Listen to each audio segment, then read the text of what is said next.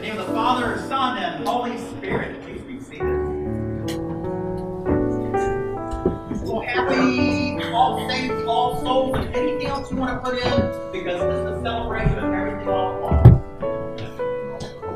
And also, what a what a list of saints we read this morning. Um, you know, in the early church, right, each, each locale in the early church would have people who the community came to believe had a special relationship with God. They became the local saints of the church. And as the church grew and spread, those stories of those people the local communities would spread, and the church developed its calendar of saints. And we remember those people today. The saints of the church, people with names like Polycarp and Tertullian, and other names that you want to use for your next grandchild. but we also remember this day those who are our own loved ones, our own loved ones, the commemoration of all souls. And I think increasingly the church is thinking about, you know, how um, there are those that the church has held in high esteem as, as people that we might strive to be like in some way.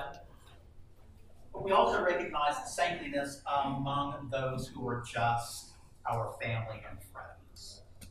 Those who inspired us in some way, they'll never show up on a calendar anywhere, but they were in some way inspirations to us, and they are the saints of our own families. And then we also remember those among us who are perhaps not yet saints. Saints in the making. We remember that every saint has a past, and every sinner has a future. Thanks be to God. Thanks be to God. In our reading from Revelation, John reminds us, right, that salvation belongs to God and to the Lamb. To God and the Lamb. Salvation belongs to God and the Lamb. Salvation is what God does. Making saints is what God does. Eternal life is what God does. It's not what we do. It's what we give thanks for. It's the story of a man who died and went to heaven, and who does he meet at the pearly gates? It's St. Peter, right? It's always Peter. So St. Peter is there, and, and uh, the man approaches and goes, Well, it looks like I'm at the place I wanted to go. And he goes, Well, wait a second, there's a little quiz before you can come in. You got to get at least 100 points to get to the pearly gates. So I'll give you a chance to think and then tell me all the good things you did in your life. And there were different points, and you have to get at least 100 points. So the guy said, Well, okay, let's start here. I was married to the same woman for 50 years. I was faithful to her the whole time, and I loved her with all my heart. And St. Peter says, Well, that's really good. Two points. That's really good. Two points. wow. Okay. Well, I um, I started a soup kitchen for the hungry. Peter says, "Oh, well, that's really good. One point." Goes, wow, one point. Okay, we'll keep going. We got three points now. Ninety-seven to go. Goes, well, I was a lifelong faithful church member. And I served many ministries of the church, including on the vestry and as senior warden. And Peter says, Oh, that's really good. One point. and the guy's going, Really? Really? It's only by God's grace that I'm going to get in here. And Peter said, Bingo, come on in. and we remember that on a day where we remember the saints of the church who the church in some way elevates above the rest of us mere mortals and sets them as an example for us. That yes, they are an example to us, but for them as well as for us, it is always by God's grace that we're given eternal life. You don't have to be Ignatius of Loyola. You don't have to be St. Teresa of Avila. You don't have to be St. Francis. Because even with all the wonderful things they did and they show us, even for them, it's the grace of God that matters. even for them. Which should give us a great deal of hope. In our own striving for holiness, in the end, we know that it is God's work that matters. that it's God's mercy and God's benevolence and God's love for us that matters more than anything we do. Than anything we do. It's a story that I came across recently. I think it's a wonderful practice. Peter Kreeft is describing this burial liturgy for the nobility of Austria. They still have a royal family. Okay? There's still royal families in, in Europe. And so they have all these various titles that they give to the emperor. They still have an emperor of Austria. Maybe that comes in handy sometime. I don't know. And invade somebody, got to have your emperor. So there's an emperor of Austria who is also given these multiple of titles. King of Hungary, Duke of Mayonnaise, Earl of Sandwich. Yeah, you got it. When the emperor dies, and they take the emperor to the basilica for the burial service, the people, the people are the ones who escort the emperor to the basilica. And when they get there, the doors are closed. And they pound on the door. And the abbot from the other side of the doors says, Who is it? Wouldn't it be great when I have your own burial service? You come to the doors and you knock on it, they go, Well, who's there? who's there? And so they announce that it's the emperor. This is Emperor Karl of Austria. Earl of Sandwich, Duke of Mayonnaise, and all these titles that that person held in life.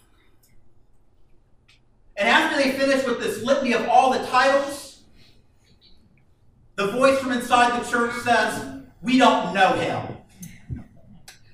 We don't know him. Who is it?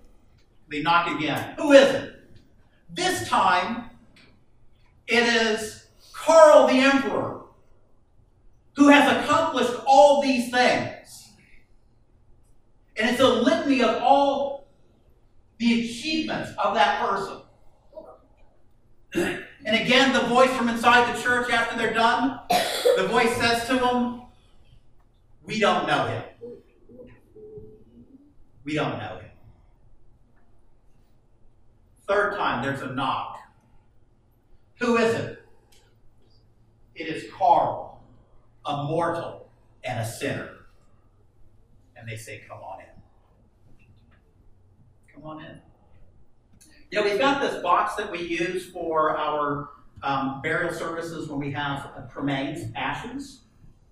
It's a box that everybody uses, it's a common box. And it's covered by a common garment, a pall.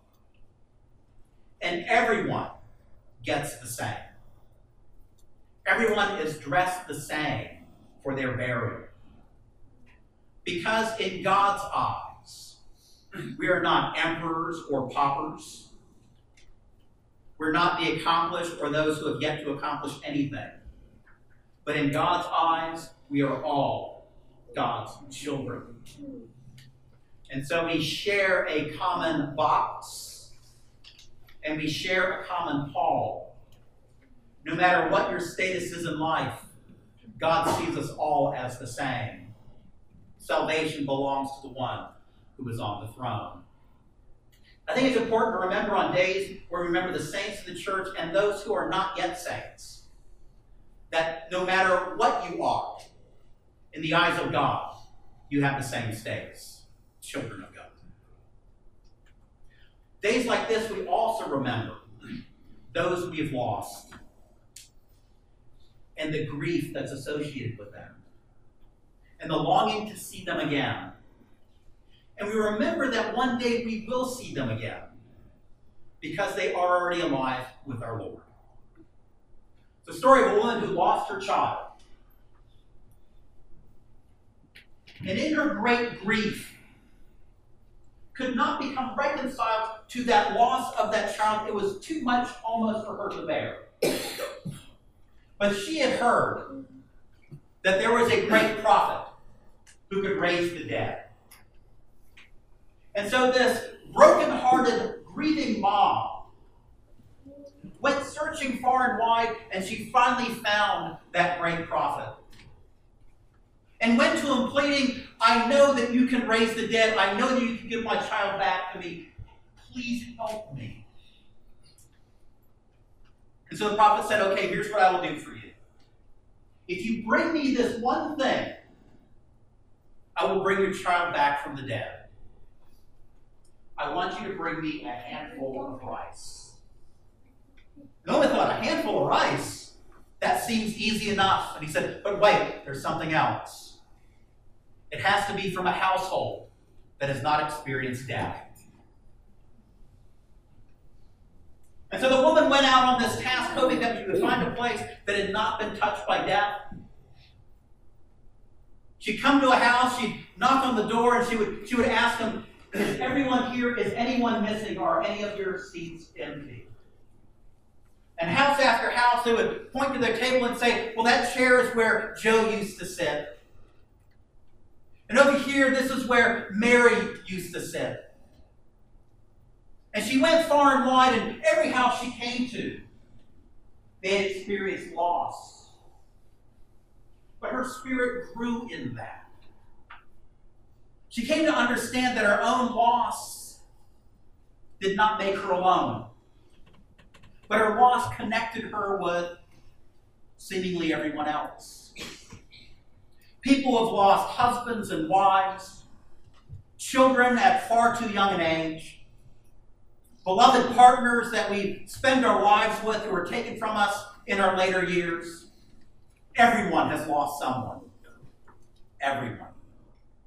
In that, she came to understand that yes, she lost that child, but it made her part of the human family. this is the human condition that we lose our family members. But our faith tells us that because God is faithful, because God is the one who promises salvation. Because he proved it by raising his own son.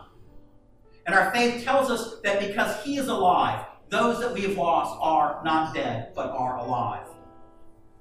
We have hope. We have hope. That continuing through this life, one day we will be reunited with them. With those who are already considered saints, with those who were emperors, with those who perhaps like us are not well known. One family with one God. Amen.